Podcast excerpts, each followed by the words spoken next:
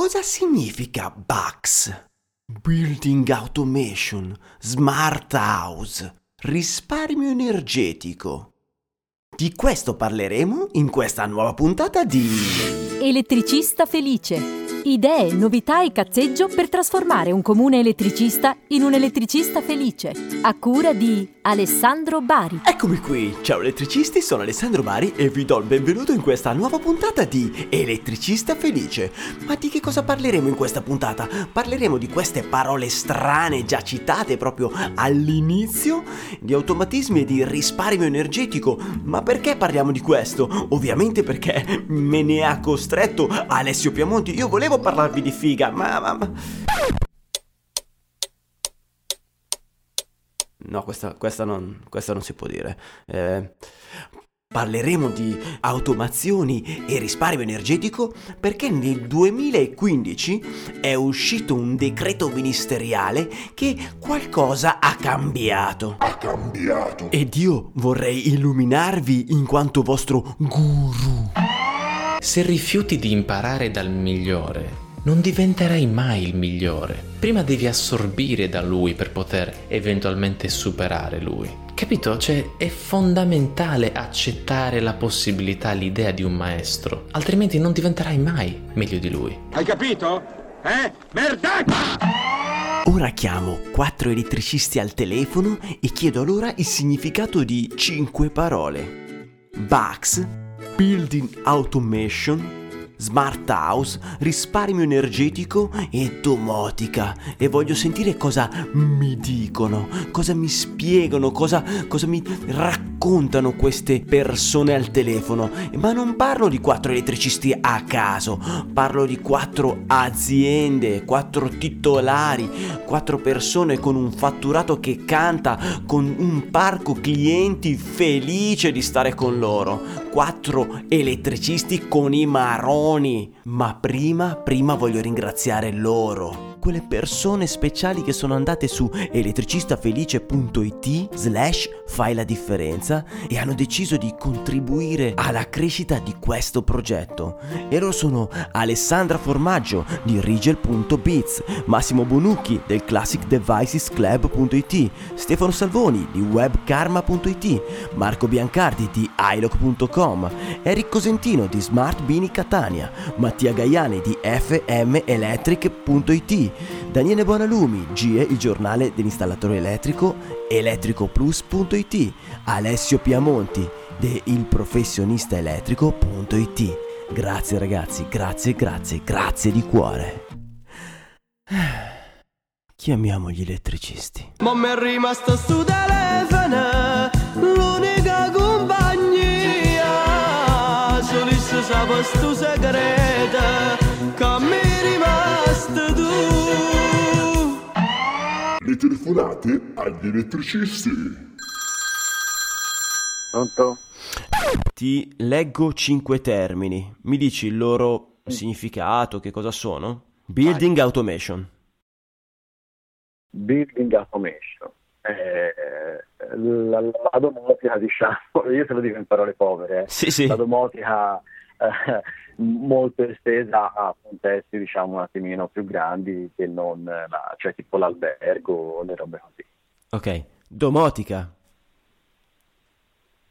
Domotica vabbè, non è facile di parole domotica. Domotica diciamo la digitalizzazione del vecchio impianto elettrico in sistemi moderni. Prendila così. Ok. Smart House. Smart House.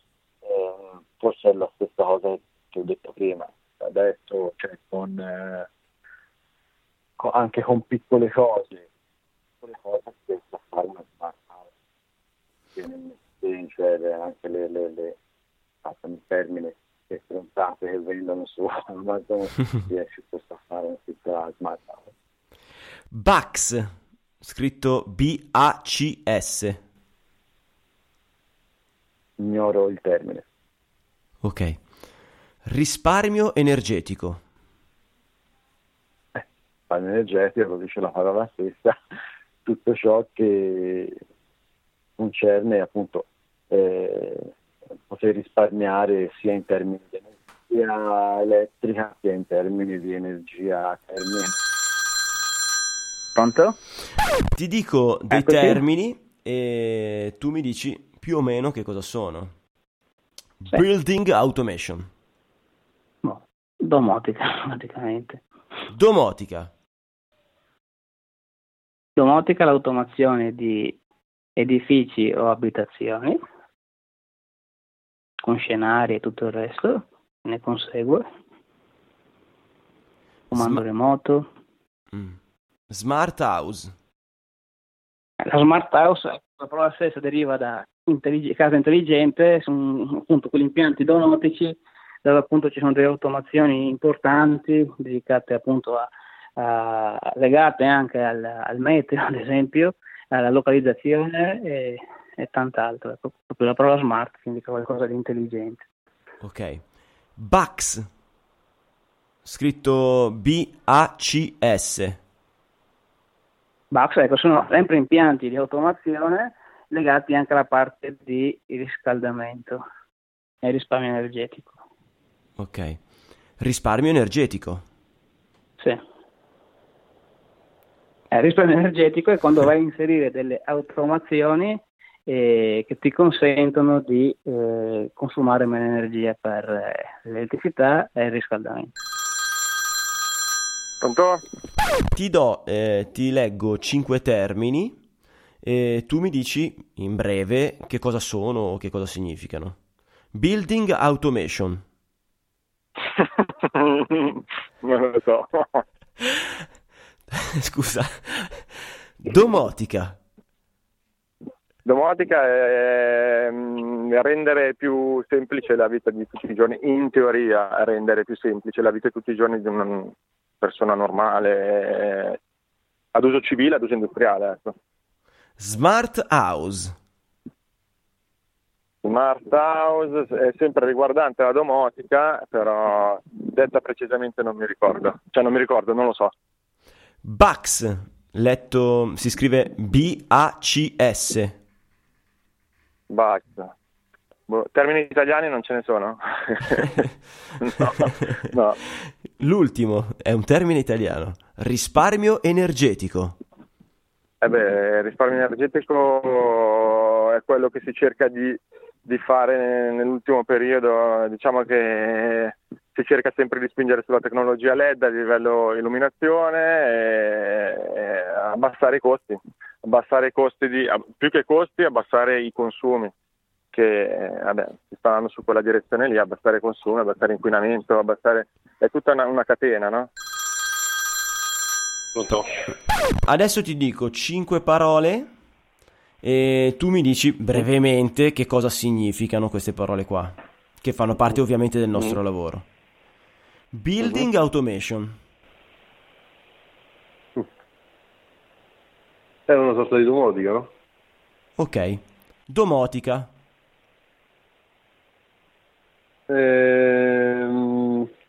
Diciamo che la gestione di un impianto con meno fili in giro e più servizi.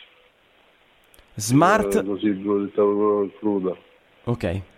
Smart house. Questo non l'ho mai sentito. Smart house. No, non l'ho mai sentito. Ok. Lo commenterò al riguardo. Poi BACS, scritto B di Bari, A di Alessandria, C di Como, S di Savona. BACS. Nemmeno questo ho mai sentito. Ultima parola, risparmio energetico. Sulla domotica esiste, sul building automation esiste, sui LED esiste, su tutto quello che è in classe A+, più ne ha più ne metta, esiste, no? Quindi è obbligatorio oppure no? Chi lo sa? Chi lo sa? Sono più confuso di prima. L'ignoranza mi ha conquistato il cervello. Non so cosa rispondere. Vergogna! Vergogna! Vergogna! bisogno di un esperto! Ma chi? Chi? Ma chi? Alessio Piamonti! E mi pareva strano, e gli pareva strano, e ci pareva strano, ma strano, strano, strano. Non importa quanto si aspetta, ma chi si aspetta? Esperto del giorno! Alessio Piamonti. Ciao Alessio, per chi non ti conosce, chi sei e cosa fai? Ciao Alessandro, io sono il progettista capotecnico dell'impresa Progetto Elettrico SRL, mi occupo di progettazione di impianti elettrici ed elettronici e ho creato il brand Il Professionista Elettrico. Grazie a questo brand mi occupo di formazione specifica per gli elettricisti. Per elettricisti. Io queste parole che tu hai menzionato non le ho mai sentite dire, quindi potremmo anche chiudere la puntata qui. Sei un pirla. Perdonili, perché loro non sanno quello che fanno. No, sono veramente... cose non solo interessanti ma anche molto all'avanguardia, e quindi è opportuno secondo me che gli elettricisti abbiano una carrellata almeno anche generica di queste informazioni, perché possono davvero trarne dei vantaggi in futuro anche lavorativamente parlando, quindi riuscirsi a proporre laddove magari l'elettricista che non si forma non sa queste cose, e quindi sono buone opportunità, ecco. Molto bene. Ci puoi fare degli esempi? Sì, partirei con la menzione di una guida che ho letto ultimamente, anche se non l'ho completata, ma è stata per me molto interessante, ed è la guida CEI 3167 che si chiama La Casa Digitale. Ti consiglio di leggerla perché ci sono molte cose davvero carine, e un aspetto che mi è piaciuto molto è stato l'inizio in cui racconta un po' di storia, di come si è evoluta la tecnologia in Italia partendo dal dopoguerra, quindi da dopo la seconda guerra mondiale, in cui in molte parti d'Italia molte abitazioni non erano addirittura raggiunte dall'energia elettrica, e la diffusione della telefonia ce l'avevano solamente le utenze affari, quindi in casa non ce l'aveva quasi nessuno, mentre la radio era già presente e la TV muoveva i primi passi. Ecco che poi a partire dagli anni 60 è iniziato a esserci tutto un miglioramento, grazie soprattutto alle migliori condizioni economiche, c'è stata una rivoluzione delle abitudini degli italiani, quindi gli edifici muniti di ascensori, impianti citofonici, l'apertura a distanza della porta, che adesso sembra una stupidaggine detto nel 2018, anzi 2019, perché pubblicheremo la puntata nel 2019, però se ci pensi negli anni 60 era già un lusso chi non si doveva alzare per andare ad aprire la porta. A voglia. A proposito di lusso e telecomando, non so se tu hai vissuto questa cosa, io sono il più giovane della mia famiglia nativa, quindi sono il fratello più piccolo di due fratelli, e quando c'era, io sono nato, la TV in bianco e nero, con già lusso, aveva mi pare 4 impostazioni, cioè 4 pulsanti, e quindi potevi te avere sintonizzati 4 canali differenti, dopodiché se volevi vedere qualcos'altro dovevi andartelo a cercare. Ecco, io ero il telecomando, quando mio padre decideva di cambiare canale io mi dovevo alzare, andare alla rotellina, fermo, più a sinistra, più a destra. Ti è mai capitata questa cosa? L'hai mai vissuta? L'ho vissuta quando ero un bambino, non con la rotellina ma con i pulsantini. Mi ricordo a casa di mio zio, io avrò avuto sui 4 anni e facevo anch'io da telecomando. Quindi diciamo che è stato oro colato quando è arrivato il vero telecomando, e tu potevi restare seduto a mangiare come tutti gli altri. Grazie signore, grazie. Ma scusa, voglio chiederti una cosa personale perché forse non l'ho capito bene. Tu hai detto sei il più giovane dei fratelli? Sì. Minchia, se li porti male. Sei una merda, inequivocablemente merda. Perché non hai ancora visto mio fratello. Cioè, no, ragazzi, diciamo, quanto c'ho? 44 anni, ragazzi. 44. Io quest'altro anno ne ho 40, dai. Auguri. Grazie. Vai, continua. Nelle abitazioni in quegli anni è bello perché diventano più comuni la TV, il telefono, il frigorifero, la lavatrice. Poi già negli anni 70 cominciano a prendere piedi apparati di riproduzione audio ad alta fedeltà, ovviamente con i dischi ancora in vinile, perché in quegli anni, già ecco, anni 80, su cosa l'ascoltavi? Anzi, forse anche inizio anni 90, su cosa l'ascoltavi l'audio? Allora, all'inizio noi avevamo, come bambini, avevamo il mangiadischi, portatile a batteria, te infilavi dentro 45 giri, track, sì, portatile, era grosso così, voilà, di plasticone. Mai visto? Con la sua... No, senti, purtroppo non ce l'ho più. Io ne ho viste cose che voi umani non potreste immaginarvi. Infilavi dentro 45 giri come fosse un mangiacassette, come fosse un'autoradio, per dire, no? Infilavi dentro il giradischi, puntina s'appoggiava, non la vedevi la puntina, e avevamo sia le canzoni per bambini, che 45 giri, canzoni che magari piacevano a mio padre, tutti singoli, quindi una canzone da un lato e un'altra canzone dall'altro lato, e avevamo anche le storie raccontate, quelle, che ne so, Cappuccetto Rosso, piuttosto che, ce le avevamo tutti in 45 giri. In realtà tutti i 45 giri ce li ho ancora. Non ho più quel mangiadischi, si chiamava, fantastico. E poi dopo invece è arrivato il mangianastri, quel cassette. È arrivato il mangianastri, poi il mangiacd non è arrivato mai. Il mangiacd. Però ecco, i CD, parliamo già di anni 90, la vera diffusione dalla metà degli anni 90. Poi dopo i DVD, i PC, gli smartphone... tutti abbiamo ormai il condizionatore, la lavastoviglie, eccetera, quindi c'è stato comunque un'evoluzione della tecnologia importante. Prima magari erano elettrodomestici o apparecchiature analogiche, ora parliamo di digitale, e perciò la domanda è: cosa dovremmo aspettarci dalle case del futuro, visto che poi ultimamente questa evoluzione sta avvenendo in maniera esponenziale? È inutile dire che oggi è nata una nuova necessità, che è l'integrazione di tutte le singole funzionalità che sono presenti negli edifici e nelle abitazioni, ma integrazione possibilmente in un unico sistema che riesca a controllare tutte le funzioni che ci sono e possibilmente anche di poter gestire quelle future. E quindi fare un sistema casa unico, fare un qualcosa in cui l'italiano medio si può sedere tranquillamente sulla tasta del cesso e interagire con gli apparati presenti nell'abitazione. Cioè, si può sedere sulla tazza del cesso e cucinare liberamente. E attualmente mi vengono in mente due modalità, soprattutto per gestire questa cosa. Ad esempio l'utilizzo fisico di un dispositivo come un tablet in cui vai a pigiare, no?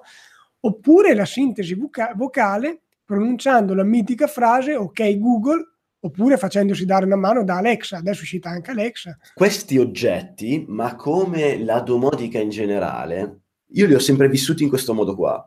Negli alberghi, e quindi nelle grosse situazioni, nei grossi impianti, ti danno non solo una mano, ma ti danno tanto valore aggiunto. Quindi, che ne so, la camera... Una volta che ti hanno prenotato una stanza, il preriscaldamento o raffreddamento della stanza, lo spegnimento di tutti gli accessori di quella stanza, la preparazione nel monitor di una serie di cose. Diciamo che ci sono tante cose che può fare la domotica, le automazioni, che ti fanno risparmiare tempo e anche denaro attraverso il risparmio energetico sulle grosse situazioni. Nelle abitazioni mi è sempre sembrato tutto un gioco, lo faccio perché è un po' come quando compri l'ultimo modello di cellulare, capito? Non è che hai necessità dell'ultimo modello del cellulare, cioè lo fai per vezzo, lo fai perché da fighetto, lo fai perché magari sei un nerd degli accessori elettronici, quindi Alexa che ti accende la luce è un gioco, cioè tranne in alcuni casi. Non ci vedo nell'abitazione normale il vantaggione, ecco questa cosa qua. Adesso avrò contro tutti quelli che fanno domotica, ma pace a me. E però, visto che in una delle scorse puntate abbiamo parlato anche di case adibite ai disabili, in questo caso come la vedi? No, beh, lì fuori dubbio che ci sono dei vantaggi, però è già un caso particolare, ok? Cioè non è l'esempio che ho citato io. È ovvio che alcuni automatismi fanno comodo a chi ha difficoltà motorie o altri tipi di difficoltà. È fuori dubbio quello, no? L'automazione che ti abbassa tutte le tapparelle contemporaneamente o te le alza tutte contemporaneamente o le persiane o fa altre azioni che per l'utente... creano una difficoltà, hanno decisamente un valore aggiunto molto differente rispetto a una condizione normale. Per carità, a me il chiudere tutte le persiane contemporaneamente o aprirle contemporaneamente farebbe comodo anche non essendo disabile, però molto spesso un impianto domotico non ti dà quei vantaggi che invece, vabbè, noteresti molto di più ovviamente se hai delle problematiche relative al movimento, insomma. Può essere, Alessandro, come dici te, anzi concordo con quello che dici te, però vorrei farti notare una cosa, perché una domanda che molti si pongono è se la domotica appunto è da considerare un giocattolino, quindi un qualcosa che sì, ti può dare del comfort, però che non ti dà funzionalità aggiuntive in maniera spinta. Ti faccio un esempio stupido. Realizzi l'impianto di allarme intrusione nella tua abitazione e metti anche dei sensori esterni. Quindi i sensori esterni vedono se ci sono delle persone, no? Okay. Ipotizziamo che tu stia arrivando in giardino con la tua macchina e in quel momento sta andando l'irrigazione. Non sarebbe bello se i sensori dell'impianto di allarme riconoscessero che stai arrivando e di conseguenza sospendessero l'irrigazione per permetterti di scendere senza fradiciarti? Una domotica vista così potrebbe essere diciamo meno considerata giocattolo rispetto a quella che abbiamo visto fino ad oggi? Sì, sì. Ecco, però per eseguire un impianto del genere occorre che l'installatore sia specializzato, che sia davvero un professionista e non un mero tirafili, perché, io lo dico sempre, l'elettricista, prima ancora di lavorare con le mani, deve lavorare con la testa. Cioè, l'elettricista è un lavoro nobile, è un lavoro che richiede tanto impegno e tanto studio, e bisogna farlo percepire al cliente finale, perché se non c'è questa differenza di percezione, il cliente va a scegliere quello che costa meno. Invece non deve essere così. Sei in grado di vendere la tua professionalità, questo senza dubbio. Esatto. Quindi a questo punto io ti faccio una domanda, visto che l'elettricista deve essere preparato. Facciamo un esempio, Alessandro. Mettiamo che tua moglie ti dice: Alessandro, vai al supermercato a comprare un litro di latte. Se ci sono le uova, comprane 12. Tu cosa fai? Compri 12 uova o compri 12 litri di latte? Allora, vai al supermercato e comprami il latte, se ci sono le uova comprane 12. Già solo per il legame tra il 12, che è la classica dozzina di uova, comprerei 12 uova. Però l'ideale sarebbe chiedere conferma, quindi ci parli con la tua moglie, gli chiedi esattamente cos'è che vuole, anche perché poi le donne lo sappiamo. Sinceramente io cerco di parlarci il meno possibile, quindi magari compro 12 uova e 12 litri di latte. Dopo però si incassa perché hai speso troppo. No, allora, le donne sono più difficili di interpretazione che le norme, però al di là della battuta, al cliente bisogna parlarci, bisogna fargli capire che di noi si deve fidare, dobbiamo chiedergli cos'è che vuole, dobbiamo assisterlo nelle scelte, perché il cliente certe cose non le sa, non le riesce nemmeno a capire, e quindi la professionalità è una cosa di estrema importanza, riuscire a non solo ad acquisire la fiducia del cliente, ma fargli capire che siamo dei professionisti e non che siamo dei tirafili. Perciò domandiamo, chiediamo e soprattutto diamogli assistenza nelle scelte. Cioè siamo noi che dobbiamo portarlo in una certa direzione. Poi è ovvio che se lui non vuole assolutamente la domotica, non continuiamo a insistere all'infinito per fargliela fare.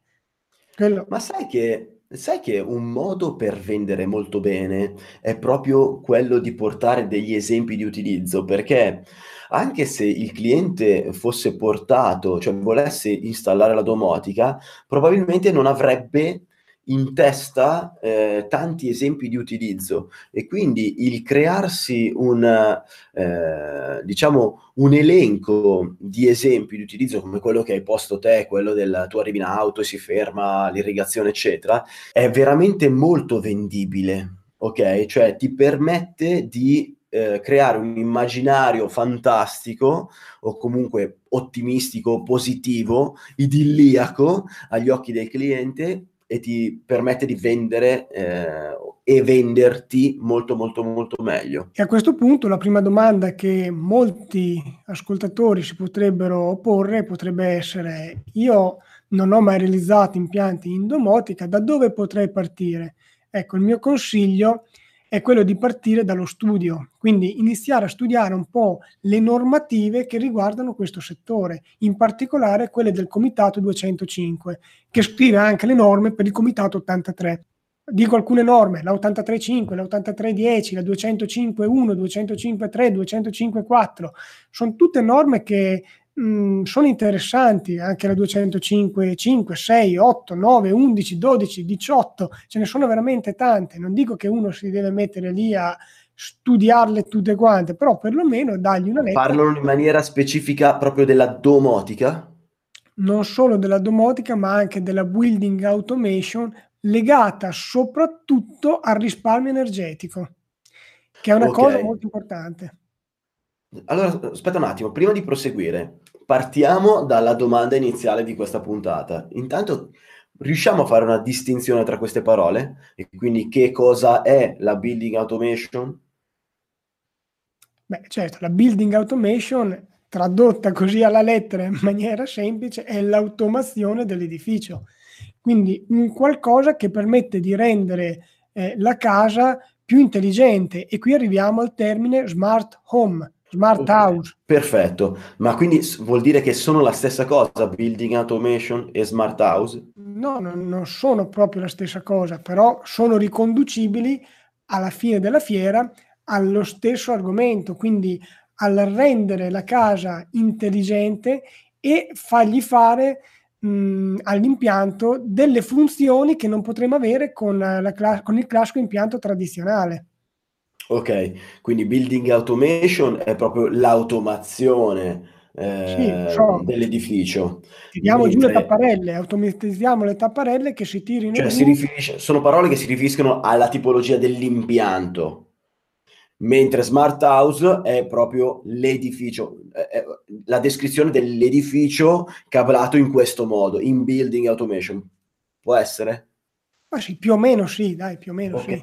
Poi tra le parole avevamo BACS. Ecco, BACS. Questo è interessante, arriviamo proprio a questo termine di risparmio energetico, perché l'abbiamo detto anche in una scorsa puntata. Il risparmio energetico, allora, faccio una premessa, è diventata una cosa importantissima, perché a parte Goku in Dragon Ball che riusciva a usare l'energia sferica...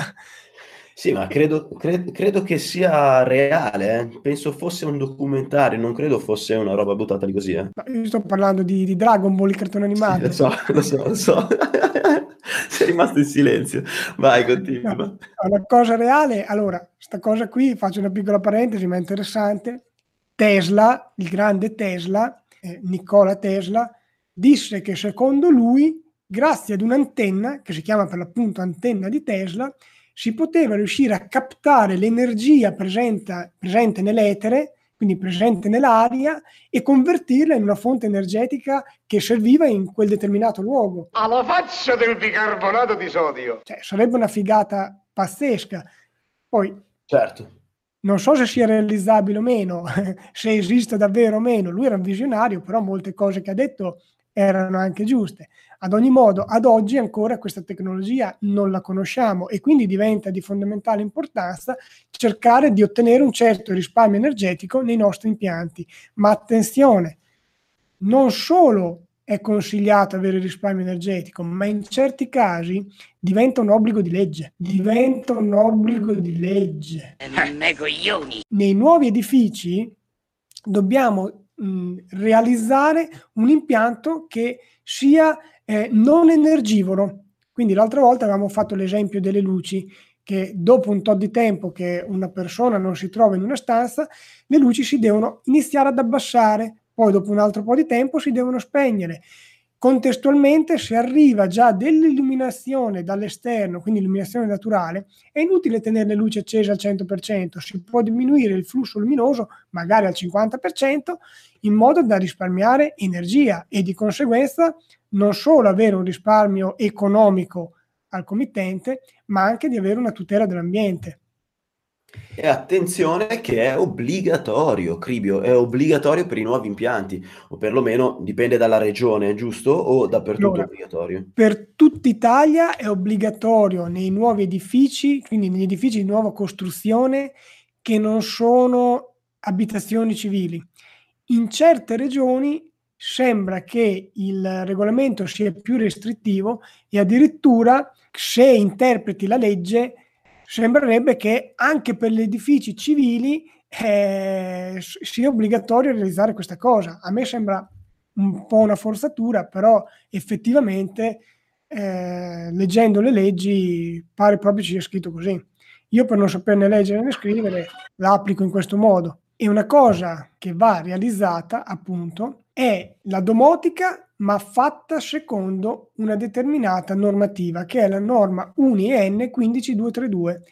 In questa norma non si parla più di domotica, ma si parla di BACS, che è Building Automation Control System.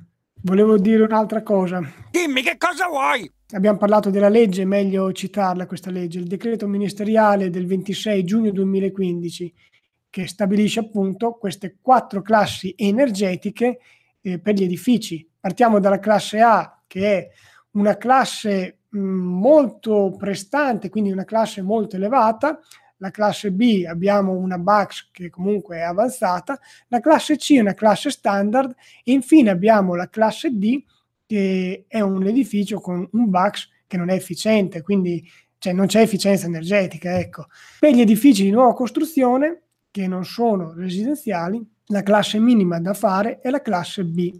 Attenzione, perché queste classi non hanno nulla a che vedere con la prestazione energetica, quindi il classico APE, quello che una volta si chiamava ACE, attestato di prestazione energetica, quella è un'altra cosa. Differenza tra domotica e building automation? È solo un modo differente di chiamare la stessa cosa? La domotica è la tecnologia impiantistica che ti permette di realizzare il building automation. Ok. Non va confusa la classica domotica che abbiamo visto e conosciuto fino ad oggi con la BACS, che anche quella è una domotica, ma è una domotica realizzata sul risparmio energetico, quindi cambia il fine, giusto? Cioè BACS ha uno scopo ben preciso e segue delle regole ben precise e degli obblighi ben precisi. La domotica può essere utilizzata per fare un impianto BACS, ma non è la stessa cosa. Non è la stessa cosa perché non è certificata secondo le normative che riguardano la BACS. Ti faccio un esempio che hai detto tu prima dell'albergo. Tu arrivi in un albergo, vai in stanza e accendi il condizionatore. Ecco, grazie alla BACS il condizionatore in automatico si spegne nel momento in cui tu spalanchi le finestre, perché se no butteresti l'aria fredda fuori, quindi non avrebbe senso, e perciò non solo hai fatto una cosa intelligente, ma hai anche ottenuto un risparmio energetico. Ok, perfetto, chiarissimo. Bene, l'ultima cosa che mi permetto di dire, visto che il campo è molto vasto e nemmeno io mi sento davvero un esperto di questo settore, perché stiamo parlando di cose molto molto spinte, però l'ultimo consiglio che voglio dare, il consiglio inutile del giorno, è che nel momento in cui qualcuno si buttasse a realizzare impianti domotici o comunque BACS eccetera, che faccia attenzione, visto che ci sono apparecchiature elettroniche, che faccia attenzione alle sovratensioni e perciò che preveda quei dispositivi che servono a limitare i danni a queste apparecchiature. Quindi gli SPD, torniamo sempre lì. Sì, parliamo di SPD e parliamo anche di POP, Permanent Overvoltage Protector. E non solo, ci sono anche altre tecnologie che sarebbe interessante approfondire in una puntata. Ok, vabbè, sicuramente andremo ad approfondire con una puntata. Mi dici velocemente che cos'è questo POP? Allora, l'SPD, tu sai che è un dispositivo che si accorge di una sovratensione molto alta dovuta in genere a un fulmine. Ma ipotizziamo che invece tu hai una sovratensione bassa, ad esempio un impianto che lavora a 230 volt, ne arrivano 260.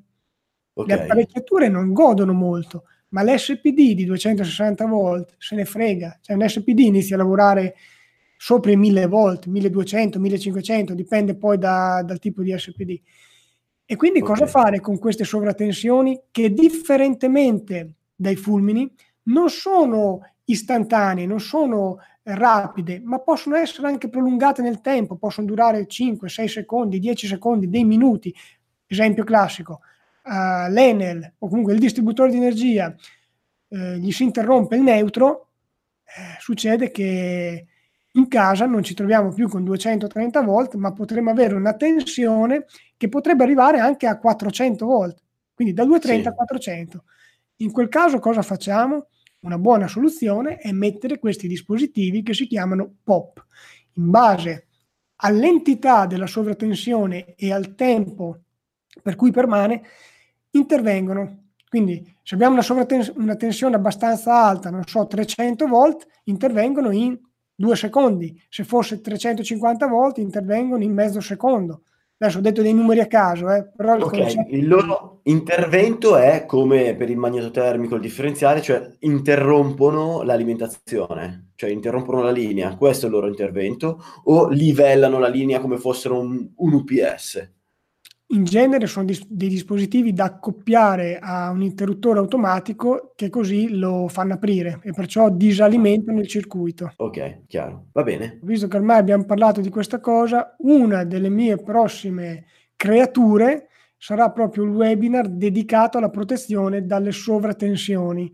Fino adesso ho fatto un webinar che era sulla corretta scelta di installazione degli SPD, ne voglio fare uno più specifico che tratta tutta la protezione dalle sovratensioni.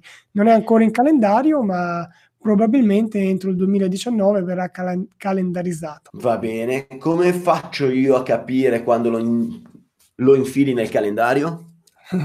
Beh, uno potrebbe andare sul sito ilprofessionistaelettrico.it, va sul webinar, quello dedicato alla scelta degli SPD, e clicca sulla casellina tienimi informato. Siccome quel webinar probabilmente non lo ripeterò più, gli arriverà comunque una mail di quando sarà disponibile quello totale che riguarda tutte le sovratensioni, tutta la protezione dalle sovratensioni. Una cosa principale, ci facciamo una puntata dove dai un'infarinatura globale su tutti i prodotti che possono proteggere una linea? La linea e non solo.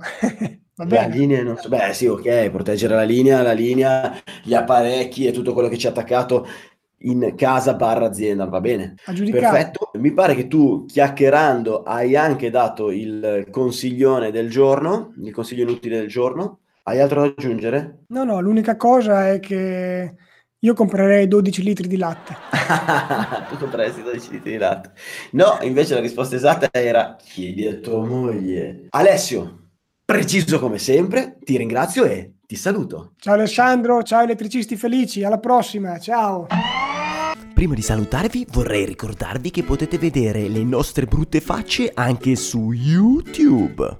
Basta andare su elettricistafelice.it/YouTube. Se volete scrivermi potete farlo su WhatsApp al 338 85 59 066. Per oggi è tutto, vi saluto e teniamoci in contatto!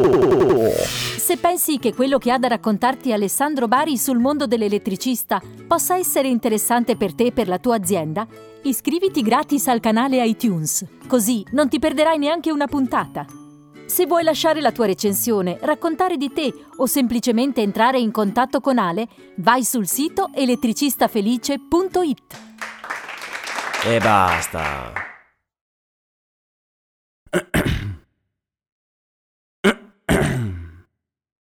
Se lavori tutto il giorno, tutti i giorni, chiediti sempre perché lo fai, chiediti sempre se ne vale la pena, chiediti se non ci sono altre soluzioni alternative, perché se lo fai per guadagnare più soldi e poi quando arrivano i soldi li spendi in futili cazzate, in pratica alimenti la tua schiavitù, sali in una ruota di criceto dove continui ad andare a correre, ma non vai da nessuna parte.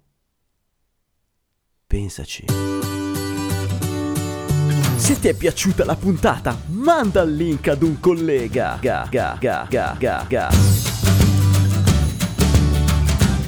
Altrimenti incula.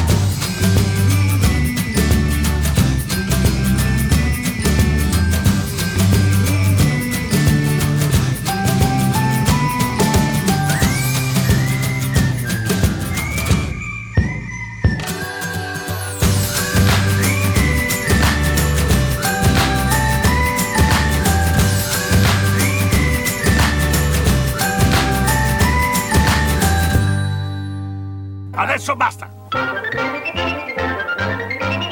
No, non è giornata, non ne posso più, guarda, io chiudo, chiudo!